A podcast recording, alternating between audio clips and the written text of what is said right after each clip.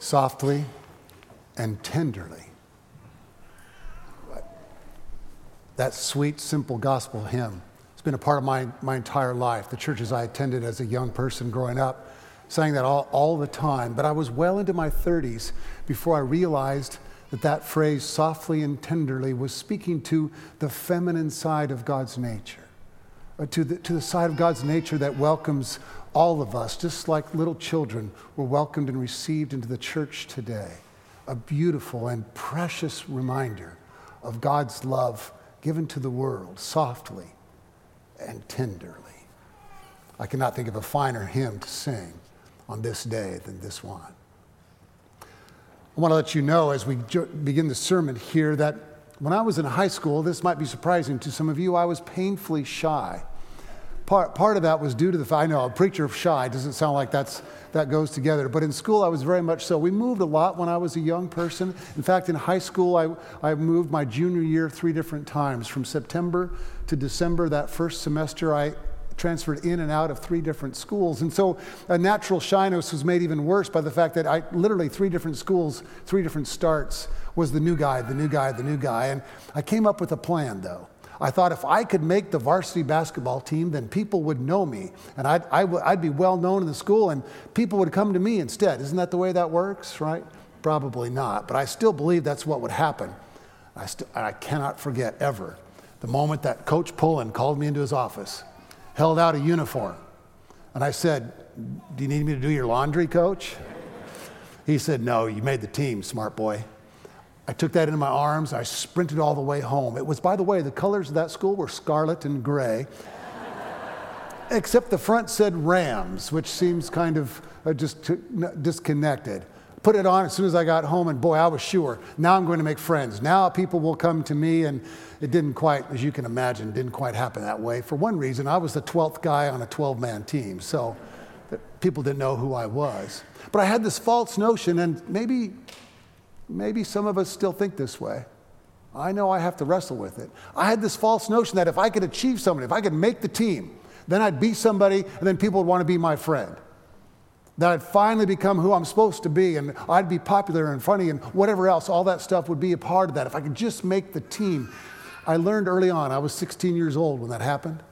I learned early on what the writer of the book of Ecclesiastes said 3,000 years ago Vanity of vanities all is vanity. Do you remember that text? That's right there from the beginning of Ecclesiastes.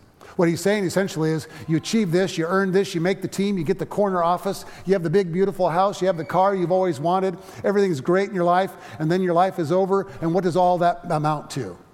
He would say vanity of vanities. In, in Hebrew, the word for vanity is chabel. It literally means mist. That ancient philosopher was simply saying to anyone who would listen. We live our lives, and then the next thing you know, it's like steam on the mirror. It's here one moment, and it's gone the next. Despite knowing this, despite this truth being a part of, of, of what we understand as we grow up, we still find ourselves, well, maybe you don't, but I still wrestle here in my 50s with trying to see if I could achieve this and achieve that and make this and get this here and earn this award and do something else. Then finally, Finally, I will become somebody. It's a lesson that I seem to continually have to learn and relearn, and I dare say that I don't think my story is unique. Don't raise your hand, don't say anything, but I suspect you know what I'm talking about. I have a very good friend who's in ministry. Beautiful church, thousands of members, very well known. But a few years ago, he got a letter from about five, signed by five people in the congregation, saying, We think your time is done. We think it's time for you to re- resign. Move on to whatever's next. We'll take care of the church from there. Now, again, like I said, my, my friend's church, amazing place, beautiful, strong, wonderful missions around the country, around the world, all of that. But that letter just gnawed at his soul. It just ate at him. The, the, the, church leadership, when they heard about it, they stood up and they, they cared for him. But still, he still had this sense of, of failure, this sense of not being the best pastor he possibly could be. In fact, he told me with tears in his eyes, the day I got that letter, I couldn't sleep. At three o'clock in the morning, I heard a train whistle way off in the distance, and I prayed, God put me on that train, I'd just like to ride off into the dark and forget about everything. And he said, Worse than that, Glenn, was I was afraid that you and Julie wouldn't be our friends anymore, that you would see me as a failure, that you won't want to hang around with me. I said, Are you kidding? What kind of friend would, that, would we be if we didn't stand by you in your time of need? But still, do you, do you understand what he's talking about? Do, do you have that same sense if you, if you don't quite become the person that you think you're supposed to be, or, or maybe that person that you try to put out on Facebook or you try to put out on social media where everything's great and perfect and wonderful and, and my children are nice too, and isn't this wonderful? And if you don't quite achieve that, what will people think? Paul was dealing with a similar issue with the church in Philippi 2,000 years ago.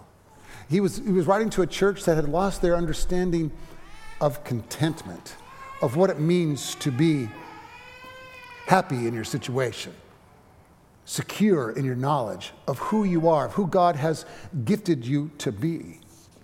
Paul knows this. Paul, Paul knows that it's, it's, it's hard for, for human beings to stay focused. He writes, though, and says, and by the way, he's writing from prison I am content in any and every circumstance, whether full or hungry, whether having plenty or being poor. Do, do you hear how simple that is? He's not writing from a beautiful island overlooking the Aegean Sea with a nice glass of wine on the side. He's not writing from an ivory tower at an academic institution and contemplating life. He's in prison. He's in chains. We don't know for sure if it's in Rome or in Ephesus, but we are certain he's in prison. And we also know that his life is in danger. And yet he's able to write to the church in Philippi and say to them, listen, let's, let's be clear. Let's, let's understand what's happening here. In, in plenty and in want, I've found the ability to be, to, to be content. He's, he's, he's discovered what, what some today call the very breath of God. That when you breathe in, breathe in with me deeply. When you breathe in, that breath there, that's a gift from God's own hands to you and to me and to the world to experience life in the here and the now he's also writing to a church that's in conflict. They're having a fight. We don't know the details of the fight. All we know is there's serious conflict going on in this congregation. Earlier in the letter, he writes and says to two, leaders in the church, Euodia and Syntyche. The two of you I know are in disagreement, but you've got to find a place where you can agree, shake hands, and move on, would you please? That's the Glenn Miles version, but that's essentially what Paul is saying to these two leaders. I know there's, there's, there's conflict. I know there's difficulty for you. Could you could please find a way that you could move on and move forward? And note this Paul's solution to whatever it is is not a little pat on the back, but a serious, a serious word inviting them to pay attention to what matters the most in their lives.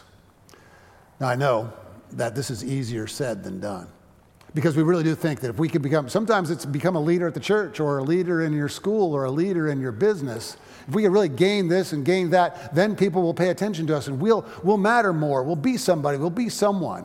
It's easier said than done to just kind of let go of all of that and to be content with who we are. Not that any of those things are bad in and of themselves, but to simply be content with who you are, period, while going about your life and achieving whatever it is you may or may not achieve.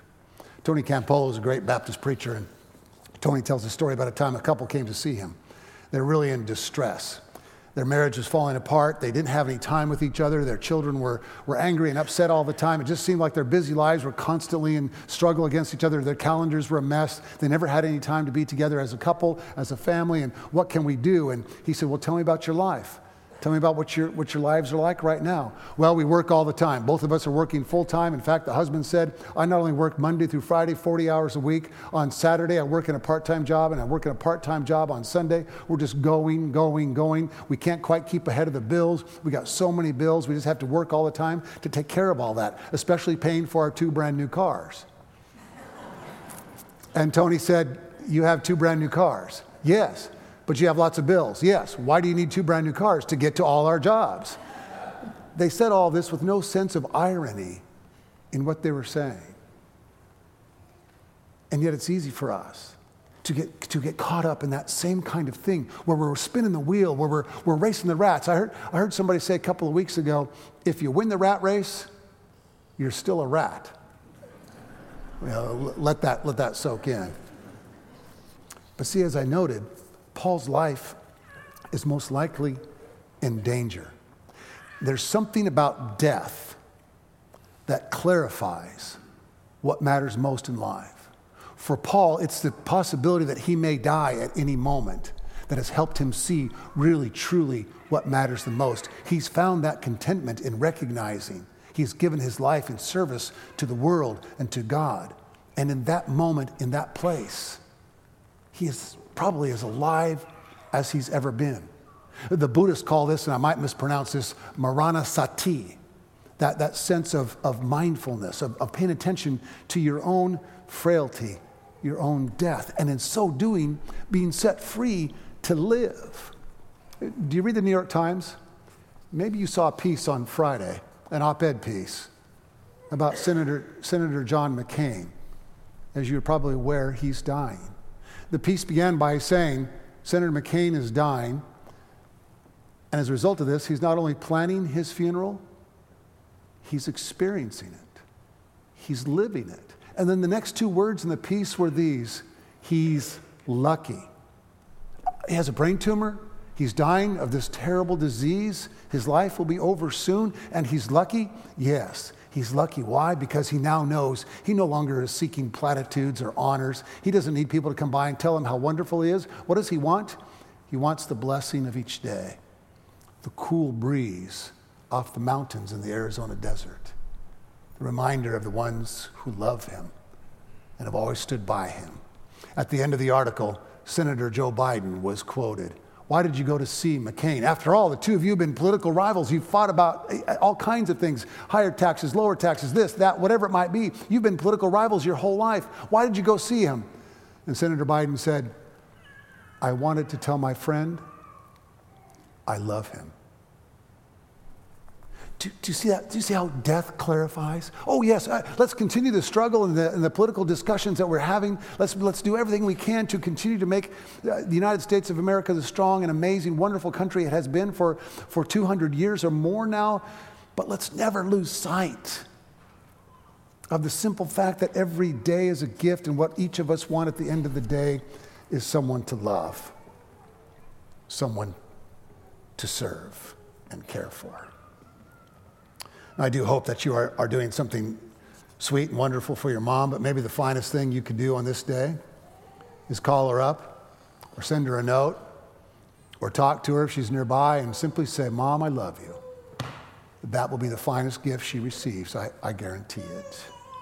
But see, this fight that's going on in Philippi, it's a, it's a fight about power and control. It's, it's about the, who's in charge, who gets to be in control of this, who gets to do this specific thing here. We don't know the exact things that are going on. We don't have a record of their board meeting minutes, but we know they're struggling for power and control in the church. And in fact, in the church, since forever, that has been the primary source of every fight we've had. Oh, it might be about theology, or it might be about which hymns do we sing, or how should we sit in the church set up, and all that sort of stuff. But at the end of the day, it's about power and control. In the 1850s, the United States of America, churches were having fights all across the land. What was the issue? 1850s, 1860s. What was it? Slavery. Slavery. At the end of the day, it was about economics and power and control. Don't you tell us how we'll treat these human beings. Today, the church in the United States of America continues to fight over the issue of full inclusion of LGBTQ folks. Oh, not in this church 20 years ago. We, we realized that the church is to be open and welcoming and affirming of everyone, of all of God's children, including those in the LGBTQ community. We've been there for a long time. But I was watching the TV last week. I watched preachers on TV. I saw this guy in Texas, stayed with him for a while, pretty good style, not bad content until he got to the gay issue. And he said, These people, and he spit out that word, these. He just kind of spit it. These people are trying to take control of marriage. What's the issue? Power and control. Paul wants them to see that that is a dead end street. Now, if I was Paul, I would have hired a consultant, I would have done a congregational survey and had a congregational meeting. What he does, what he does, I like church consultants, I have good friends who do that work. But what Paul did was he gave them a serious big piece of theology. Earlier in his letter, he quoted an ancient church hymn. He said to them, Jesus Christ did not count equality with God a thing to be grasped and held on to. Instead, he emptied himself, took on the form of the servant. In Greek, the word servant is doulos. It literally means slave. He became a slave, a slave even unto death, where he went to the cross. Do you hear what Paul is saying? This is a big piece of theology. Only preachers bring theology into a fight and a conflict, but it works so beautifully here. You want to understand what matters most in your church? Let us look at Jesus, who gave himself as a slave to the world, who gave himself on the cross in the name of love for his friends. Any questions? This is the simple and beautiful truth of contentment. It's giving ourself away in love to another. Not too long ago, I was in the kitchen doing dishes. Now, it's not that big a deal. It's my job. Julie's a cook. She's a great cook. She's tremendous. She really is. She's, I like to brag about her because she's really very good. But I, I've noticed the better the meal, the bigger the mess. Have you? Is this is that true in your house, Jim? It's true. Yeah, I, am gonna get Jim in trouble. It's not. I shouldn't do that. The bigger, the better the meal, the bigger the mess. One day I was in there, lots of pots and pans, and I'm scrubbing, I'm cleaning things we can't put in the in the dishwasher, which I don't think we should make anything else like that ever again. Anyway, I'm scrubbing these pots. I'm doing everything I can to clean. I, I want to get them done. I'm in a hurry because there's a game I want to watch, an NBA playoff game. I want to get on and watch the game. Julie comes over, puts her arm around my waist, gives me a kiss on the cheek, and I said, What, what was that for? And she said, You're just so cute when you're doing the dishes. now, that's probably way more than you wanted to know on a Sunday morning. And I'm not saying, look at me at all. I'm just saying, here I was just doing my job. That's the job. We divide. She has, she has jobs in the house. I have jobs. We divide them up equally. She does some, I I, no big deal. But there's just something about that, isn't there? About being available to each other, about following through, about doing what you're called to do. Fred Craddock says the central event in the drama of salvation is a simple act of service. He's writing about this text that we've read today. The central act, did you hear that, of salvation is a simple act of service. It's not about who gets into heaven and who goes to some place mythologically that does not exist. No. God's going to welcome us all universally into the arms of love in the life that is to come. The simple act of salvation is about today. The Greek word for that is sozo. It means I save or to be saved. To be saved today is to be given the gift of a full life right now in this moment, to be alive and fully so the central event in the act of salvation is humble service. Have you been on a Mexico trip lately? Have you volunteered to tutor at a school? Maybe in a place where kids need a little extra help? Have you met with Joan Talmadge and seen that big pile, that big box of plastic grocery bags she has, where she and her team I don't know how they do it. They weave them together somehow and they turn our grocery bags into mats for the homeless to sleep on. Have you done something like that? According to the Apostle Paul, you're participating with Jesus in saving the world, in bringing life where there is death, light where there is darkness, hope where there is sadness. This is the grace of humility. This is the grace seen in the discipline of service. Paul is saying as simply as he can this is the place where we discover the deep contentment that God wants all of us to find. Amen.